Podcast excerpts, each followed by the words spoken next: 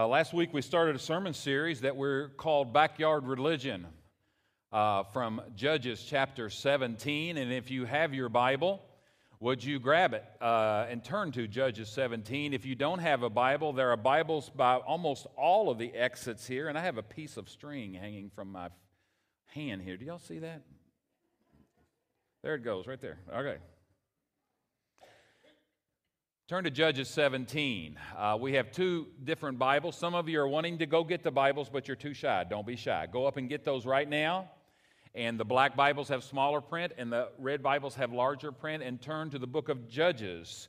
As we're teaching our sons all the books of the Bible, it's Joshua, Judges, and Ruth. So that's maybe uh, somewhere in the first 10 books uh, of the Bible and turn to the 17th. The only thing you have to do if you don't know where the book of Judges is is be able to turn to the index, and there will be a table of contents there.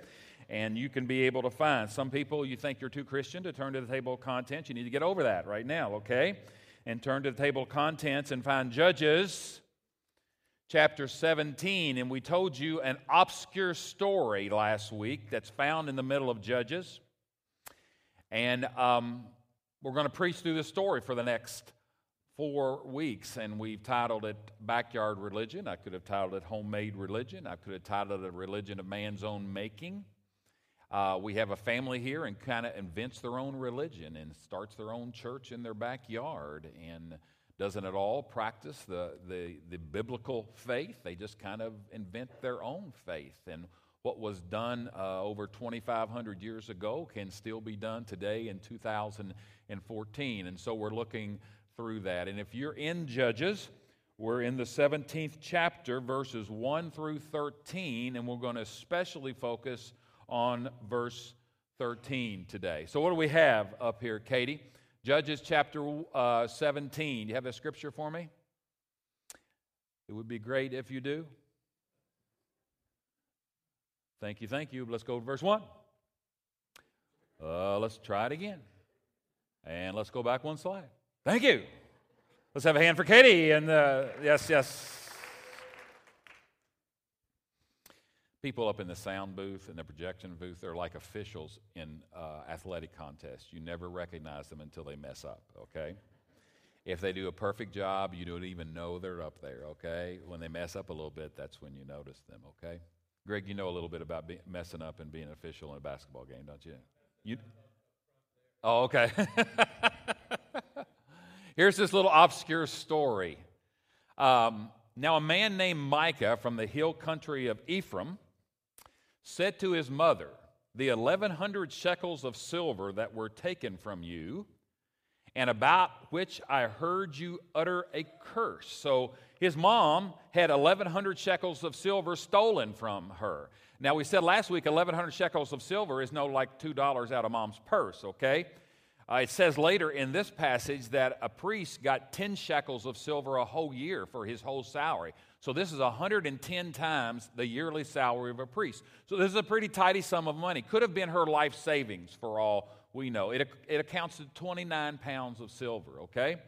And so she utters a curse, evidently, and so, I, we don't know what that curse was, but let's read between the lines and say, May the Lord God Almighty curse who's ever taken my silver. I don't know why she does that. There's no biblical understanding of doing things like that. She just uttered some curse. And her son is speaking, and he said, I heard you utter that curse.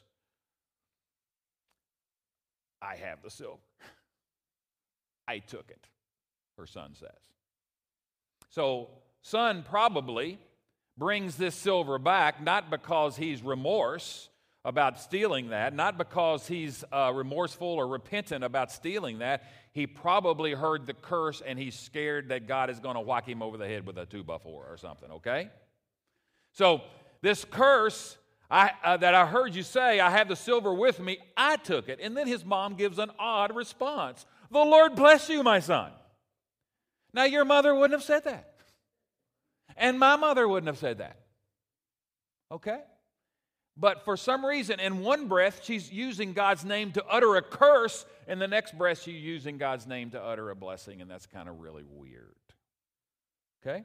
What do we have next? When he returned the 1,100 shekels of silver to his mother, she says, I she gets all religious and says, I solemnly consecrate my silver to the Lord for my son to make a carved image and a cast idol. And you don't know, have to know too much about the Old Testament to know that the second commandment is that you should not make any image of God Almighty. And they would have certainly known this in Old Testament Old Testament Israel times. But she says, I'm going to uh, consecrate my silver to the Lord. It's not going to consecrate my silver to Baal or some other God. She's worshiping the one true God, but not in a way that he uh, wants to be worshiped. He said, You should not make any image of me. Don't make any idol of me. Graven image is the older word in the King James language. And so she says she's going to give this money back to her son Micah, okay? Next slide. So he returned the silver to his mother, and she took 200 shekels of silver and gave them to a silversmith who made them into an image and the idol. And they were put in Micah, her son's house. So these idols go in Micah's house. Now, this man Micah had a shrine. That's, uh, some translations will say a chapel. He had a little church in his house or in his backyard. And he made an ephod, and the ephod was something that the priest wore. So he was setting up his own little tabernacle of worship here in his own little house, even though in those times the only tabernacle was supposed to be down the road about 30 miles in Shiloh.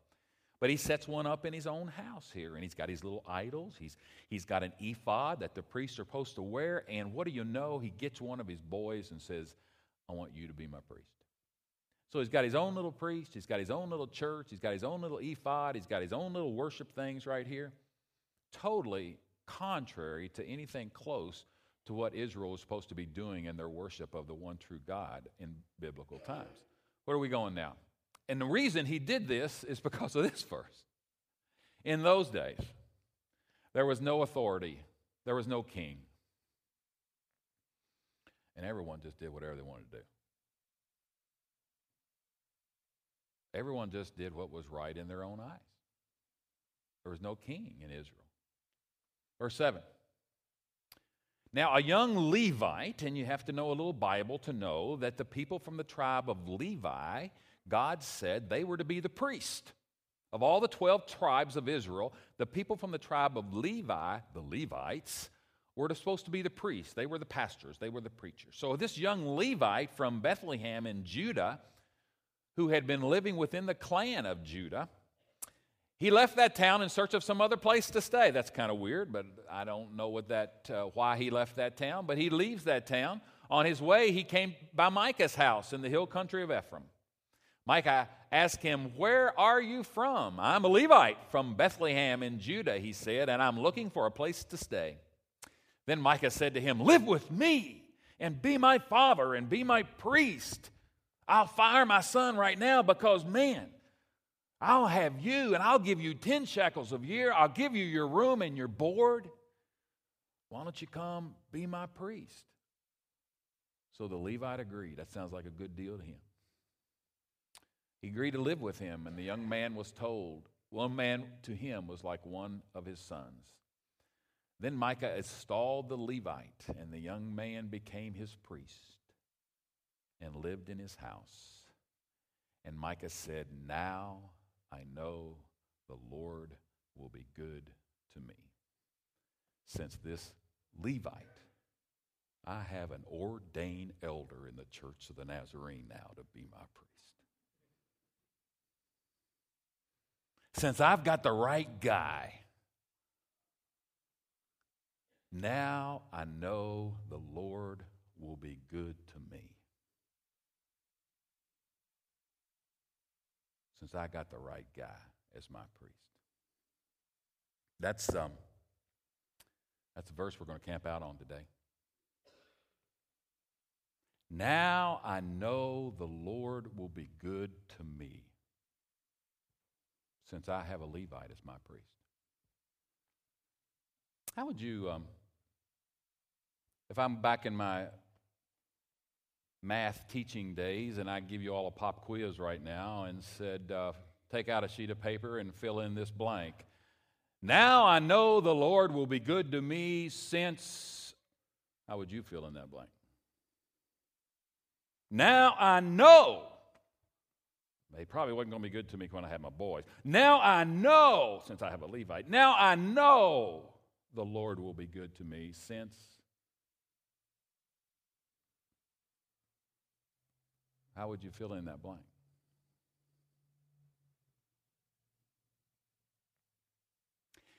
Now I know the Lord will be good to me since I'm in the right church. You know, you do know some people, they go to the Baptist church and the Presbyterian church, the non denominational church, the Methodist church, and all of a sudden they find a church they like. And they know the Lord will be good to them since I found the right church. Now I know the Lord will be good to me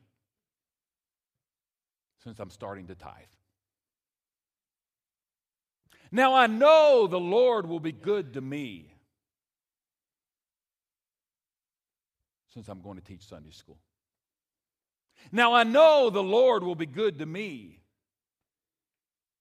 because I've started coming to church. Now I know the Lord will be good to me since I've given up my pornography addiction. I don't know. I mean, how, how, how would you feel in that? How would you fill in that blank? Now I know the Lord will be good to me since I did my devotions this week. Now I know the Lord will be good to me since I've stopped drinking and cussing and don't chew and, or don't go with girls that do.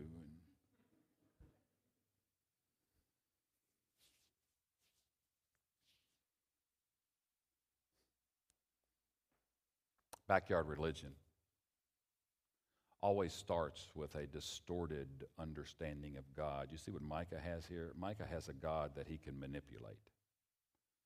He has a tit for tat. That's an old saying. Do we still say that? That's an old saying. You do this, I'll do this. You scratch my back, I'll scratch your back. That's what Micah has, that, kind of a God here, right? Because I did this, God will do this. It's a you scratch my back, God, and I, I, I'll scratch your back, God, and you scratch my back, God. And, and that's a pretty, pretty small God. It's a, it's a pretty, pretty small view of God, a God that I can manipulate. If the only thing I got to do is come in here and lay 10% in the offering plate and, and for God to do whatever I want him to do, that's a pretty, pretty small God. He's your vending machine, right? You just put some money in and get a little bit out, and you do this, and He'll do that for you. You do this, He'll bless you. Wow, what a small God that is. It's a God you manipulate. That's a God you control. It's a God I control, if that's the view that I have of God. Last week we said that backyard religion has a distorted view of sin. And we talked about that, didn't we? Backyard religion will always have a distorted view of sin. Either minimize it not make a big deal about it. After all, it's the only reason Jesus came. How sinful must sin be for God to send his only son to die for me? How much sinful must it, must it be? Some people minimize sin and just wink at it. Oh, it's not, it's, everybody's doing that nowadays. Oh, you know, we're more sophisticated now than we were back in the 50s. And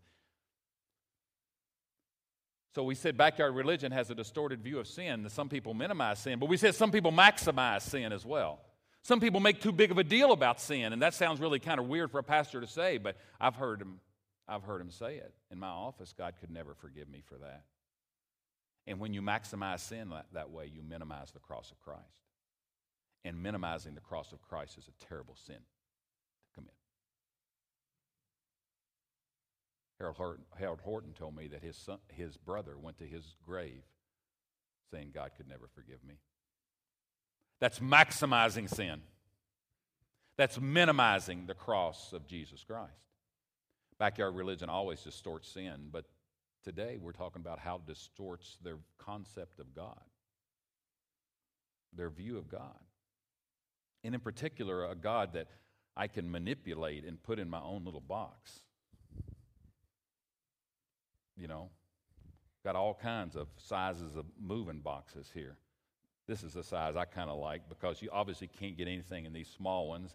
and my back will no longer allow me to pick up these right in here. So these, this is my preferred box. This is what I'm comfortable with. This is uh, I can control this. I can kind of pick it up. I'm okay with this. I don't have to struggle with this, and and it stacks really good. And this is the this is what I this box I like. And sometimes we we put God in a box that we're comfortable with and we're okay with, and we have a distorted and a poor concept of God. Do I have a quote up here, Katie? This quote is from A.W. Tozer. A.W. Tozer is a pastor and a theologian. He says Christianity at any given time is strong or weak depending on her concept of God. And I insist upon this, and I've said it many times, that the basic trouble with the church today is her unworthy concept of God. And if, if, if the church is, as we've said a thousand times, the church is nothing but us, the church isn't wood and, and stone and, and microphones and pianos, the church is us.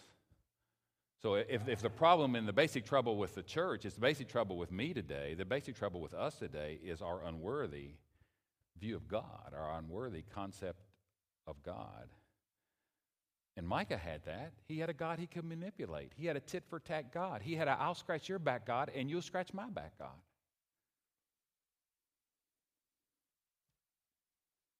Which your box do you have here?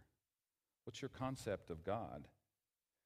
These boxes really aren't our fault because many times we were given our boxes by our parents. And they taught us, they were very well meaning, mine were too. But the God that my dear sweet mom and dad gave me was too small.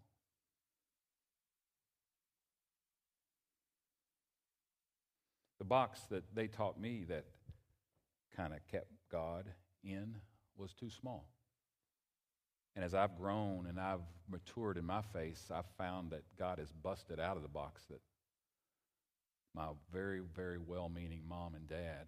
Dad's already in heaven, mom will be in heaven. They're there, but they gave me a too small view of God. We, we get these handed down to us. Now, some of the boxes are really not our fault too much.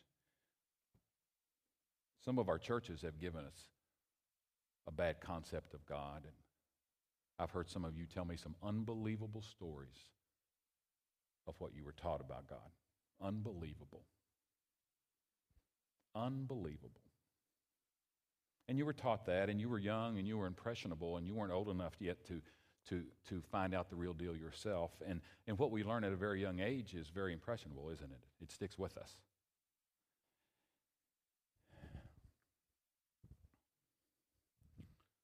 In your, your church, your well meaning pastor, your well meaning evangelist, he, he, presented to you uh, an unworthy concept of God, something less than the biblical God as he is revealed in Scripture. So some of these boxes maybe aren't our fault. We have this view of God.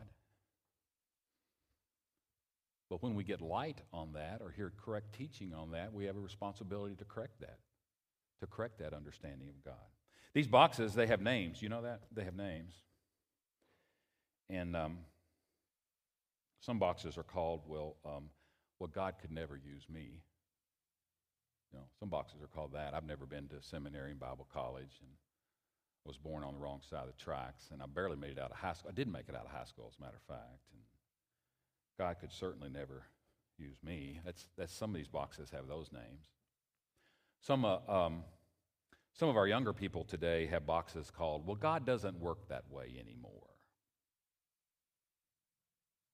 And some of our younger people and say, well, God's working differently than he did back in the 50s and 60s. And then some of our older people have boxes called we've never done it that way before. Yeah, they, you know, they, it's their box. They have that name on it. They have that name on it. Some people have a box that says, well, that's not the way I was taught. That's not the way I was taught. It, you know, it's, it's, it's, a, it's a good name, I guess. Oh, maybe the way that you were taught was wrong.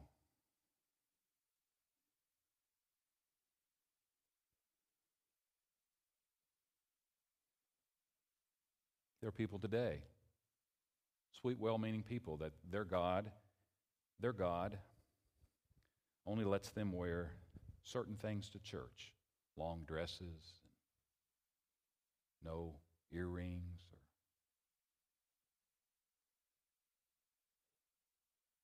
and they're in that, that's the way I was taught box, and I would ask them to expand that a little bit more. Some people have a box, well, that's just not the way I believe, and well, maybe you believe wrong. Maybe your belief doesn't line up with Scripture. Well, these boxes have all kinds of, of different names. God is a very big God. And my, my goal here today is not to get you to have a bigger box. My goal today is get you to throw the box away. Don't have a box. Because I've never really found any box that you can put God into. This is the way He works. And He doesn't move outside of these lines. I've never found any box, small, large, extra large, refrigerator. I've never found any box that God can be able to work in. What if we didn't have a box for God? What could God do in your life if you didn't have a box for Him? Micah had a box for him. Now I know that God will bless me. Because if I do the right thing, God will do this. If I do this, God will do this. It's basically a vending machine God.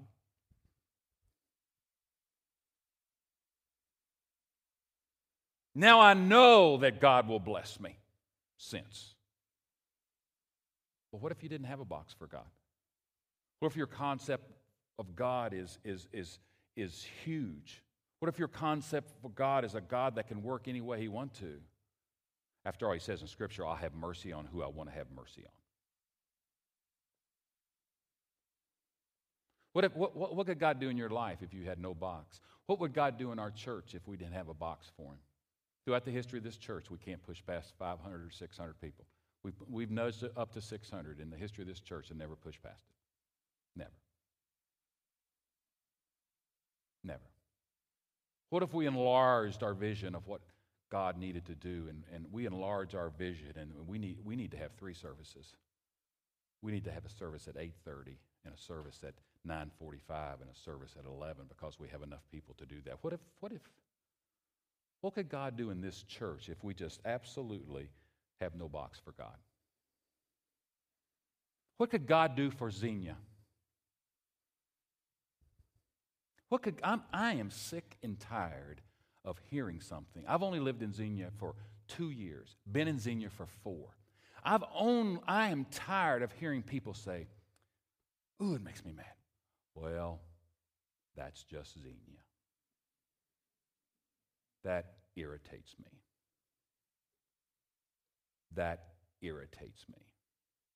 This is a good place. Does she have issues? Of course she has issues. What could God do for Xenia? What could God do for Xenia if we just throw if we just throw the box away?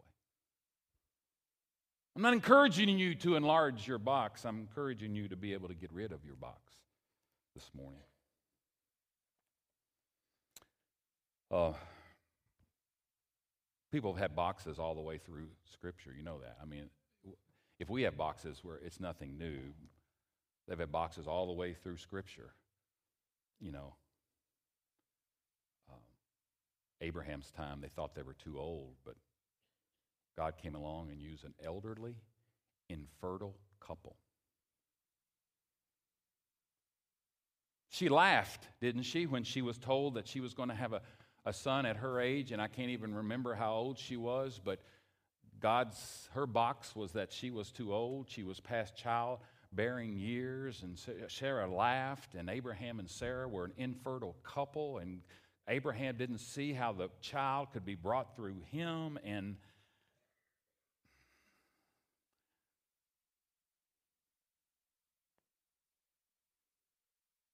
God used an elderly, infertile couple to start what we understand today as Christianity. In fact, let's, let's, let's just be honest. He used an elderly and fertile couple to start Christianity, start Judaism, and start Islam. Because they all trace back to Abraham. Too old?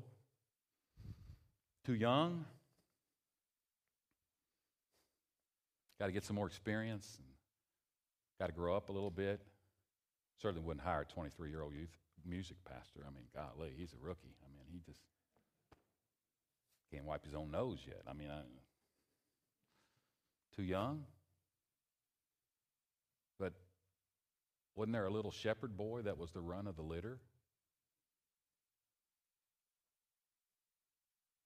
And the prophet Samuel looked at all the other brothers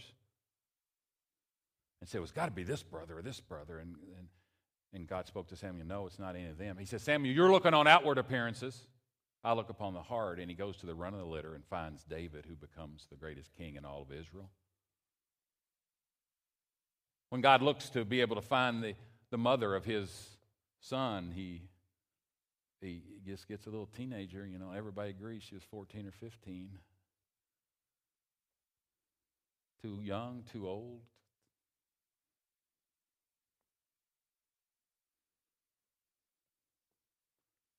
too guilty, done too much, sinned too much, too guilty. He used Rahab the prostitute in the Old Testament, did he not? Does she not, does she not show up in Hebrews 11, which is known as the Hall of Fame of Faith? This prostitute? Is she too guilty? God can't use, God can't use a prostitute, right? We don't, we don't agree with that at all, do we? I mean, we're Nazarenes, right? God, that's outside our box. You mean God can use a prostitute?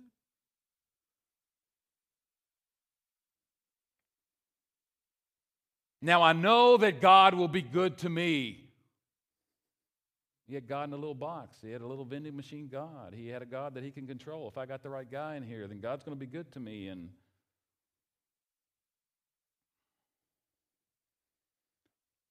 Do I have another quote that I gave you, Katie? Here's the on, on the on the heels of too guilty. This is a statement by uh, a theologian, Carl Henry. Many of um, many of the so many of the Christian leaders, when he says them, there he's talking Christian leaders of the future. Many of them are probably still pagans. Who knew that Saul of Tarsus would be the next great apostle of the Gentiles? Who knew that God would use an atheist like C.S. Lewis? or Chuck Colson, who were both once unbelievers. Jonathan Edwards, one of the greatest preachers in all of 17th century, instituted what we know as it started, God used him to start the Great Awakening and years ago. The next Jonathan Edwards might be the guy driving in front of you with a Darwin fish on his bumper. The next Charles Wesley might be a profane, womanizing hip hop artist right now. If you said no, no, no, no, no, then I say to you,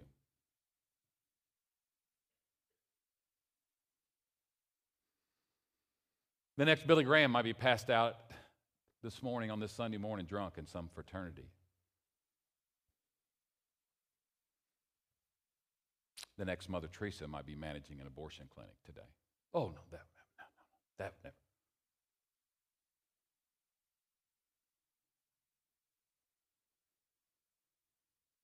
What's, what's, your, what's your concept of God? Oh, I'm, I'm, I'm pretty good because I have a big box.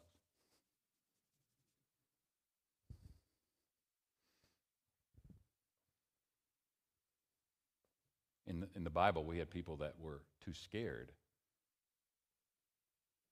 Is that, is that the Kentucky way to say that? Too scared? Scared? Is that how you say that? Okay. Scared? Too scared? Okay. They were fearful. And God could not overcome their fear. And so Gideon was basically hiding, was he not? He was basically hiding and didn't want God to use him. I mean, read the story. I mean, it's a hilarious story. He was, I didn't want God to be able to use him at all.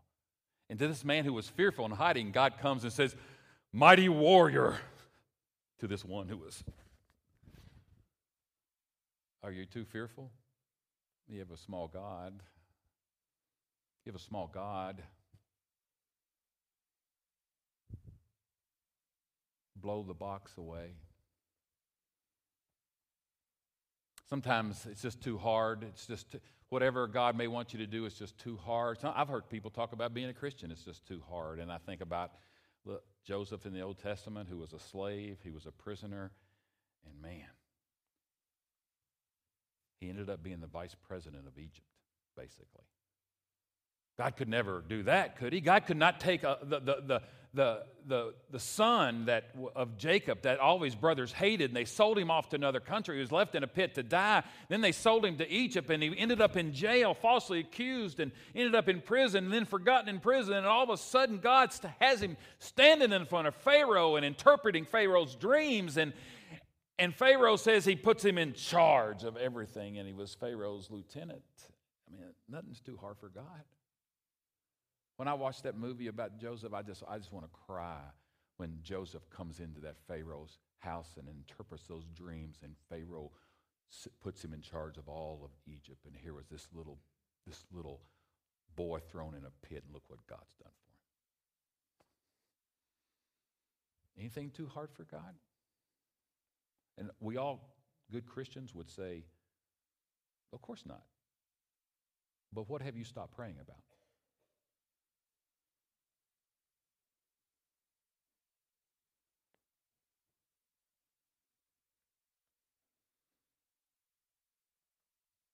Too sinful? Matthew, the tax collector, most hated person in all of Israel, come follow me. Too lost? Too lost? Apostle Paul was killing Christians. Whoever you think is too lost or too sinful, way out, have they killed Christians? Have they persecuted Christians? Have they stood there and held the coats of people that were stoning Christians? And had papers in his hands and hatred in his heart as he was riding off to Damascus to kill some more? Too sinful, too lost? What about too uneducated or too crude? You know, you know, Peter was just sticking his foot in his mouth all the time.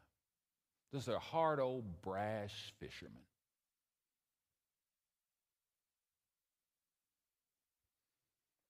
Hard old brash fisherman stood up at Pentecost and preached the message that instituted the church. Backyard religion will always have a distorted view of God. And mostly, it's a too small view of God. Mostly, it's a too small view of God. If you ever have a chance, pick up, you can probably pick it up for a dollar on Amazon now. The little book by J.B. Phillips, Your God is Too Small. It's a classic now written 50, 60 years ago. Your God is too small.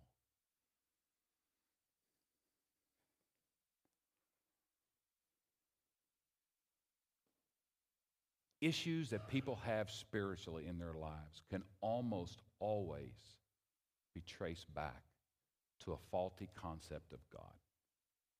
Can almost always be traced back to a faulty concept of God. You have got a God that is not as big as has been revealed. You have got a God that you've let your denomination, your pastor, your church, your mother, your father, some author, some evangelist put in a box for you. And I'm encouraging you this morning to throw away that box. And God is big enough to be able to do whatever, ever you need Him to do. He may choose not to do it now. Okay? It's not like, oh, I'm going to pray every morning. I'm going to get up extra early, and then I know God will be good to me. No, sorry. Well, I'm going to get a thousand people on Facebook praying for me. Then I know God will be. Sorry, sorry, sorry. God's going to do what He wants to do. I had somebody come to my office one day and says, How can I get God's financial blessing on my life? Yeah, that's, I, I wanted to do that, but I, I, I stayed more polite. I didn't laugh. How can I get God's financial blessing on my life? And what I wanted to say is, you don't need His financial blessing, you need God. You want His financial blessing. What you need is God. He may bless you financially, He may not choose not to bless you financially, but you want Him. You don't want what He'll do for you. You don't want him because he'll put his marriage back together, your marriage back together again, or save your kid. You just want him because he's worthy of being wanted.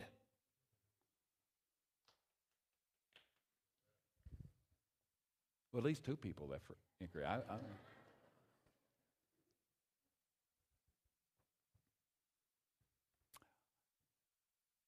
now I know God will be good to me since. Since. What I, what, I, what I basically came to tell you this morning is, you know, if if your God is there to make you more comfortable, your God is way too small.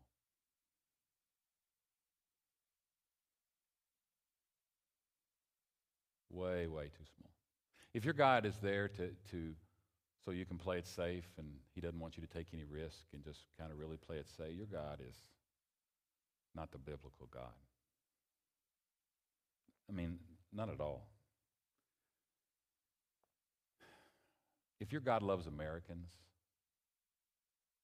more than Iranians, more than Syrians, oh, man. Man, your God is, your God's just way too small.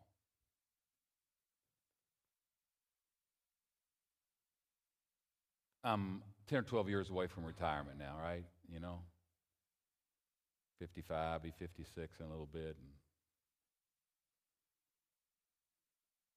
my God thinks that um, I'm going to retire and spend the next 20 years relaxing.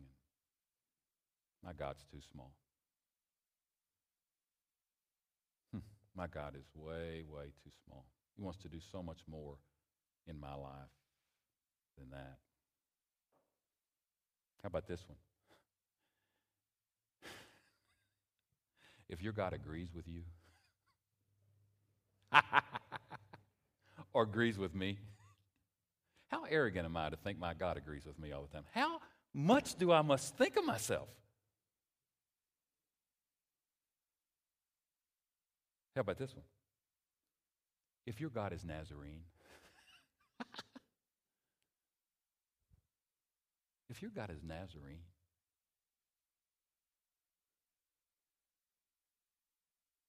You have a distorted understanding and a concept of, of course, if I was in a Baptist church, I would say, if your God is Baptist, your God is Presbyterian, your God is Lutheran.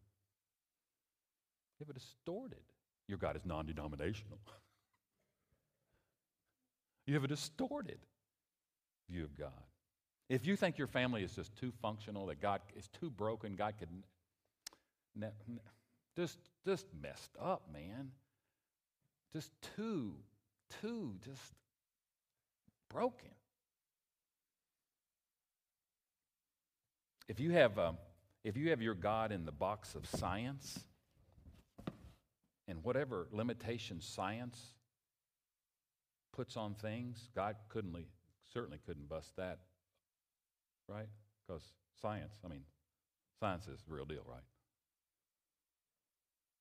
And you know, but science can't say anything about creation or resurrection. Science can't say anything about one time events. The only thing science can say, too, are things that they observe repeatedly. That's the scientific method to observe something repeatedly. They have nothing to say about one time events like resurrection from the dead and creation. If, if your God is, a, is inside a box of science and he has to stay within the realms of what we understand as 2014 scientific theory, then your God is, is, is too small.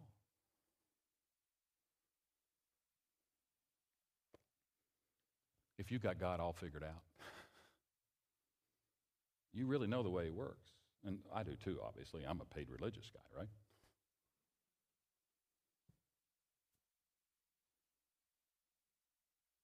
Now I know God will be good to me because I'm going to do this and then He'll do that. That's a God you manipulate, that's a God you control. That's a God that you call the shots because if you do this, he'll do that. All backyard religion, all false religion, all homemade religion, all religion that is, that is made up, man made, has some false concept of God, a distorted view of God in some way.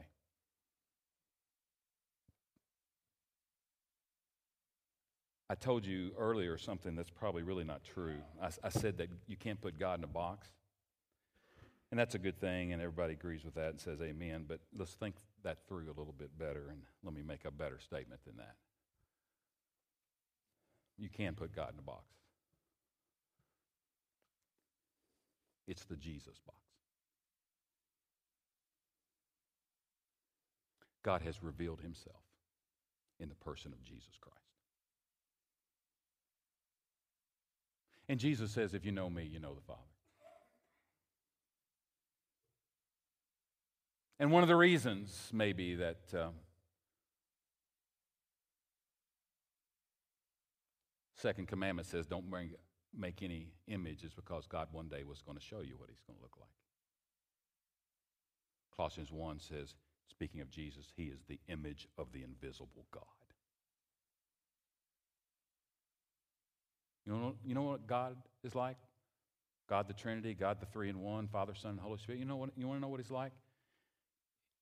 It's Jesus. He's in the Jesus box.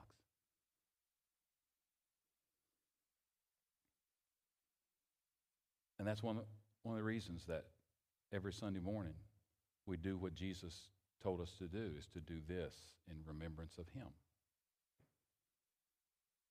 Our servers are coming this morning. And as, as you come this morning, you're remembering that God is a big God. You know how, you know how um, out of the box God is?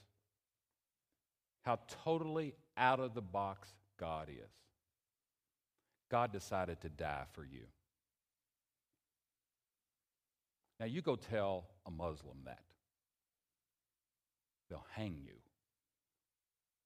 They'll hang you or behead you. You know how out of the box God is? He died for you. You know how out of the box God is? He used a virgin birth. You know how out of the box God is? But in some way I'll never understand, He's revealed Himself in the person of Jesus Christ. If I'm to understand who God is today, I must understand who Jesus is. And we remember every single Sunday the self sacrifice that this God made for us. Is he a God of love? Yes. Is he a God of mercy? Yes. Is he a God of wrath? Yes. Is he a God of justice? Yes. Is he a God of compassion? Yes. Keep talking. I'm going to say yes on every one of them. As you come this morning, you're going to remember that He's a big God. He's so big that He died for you.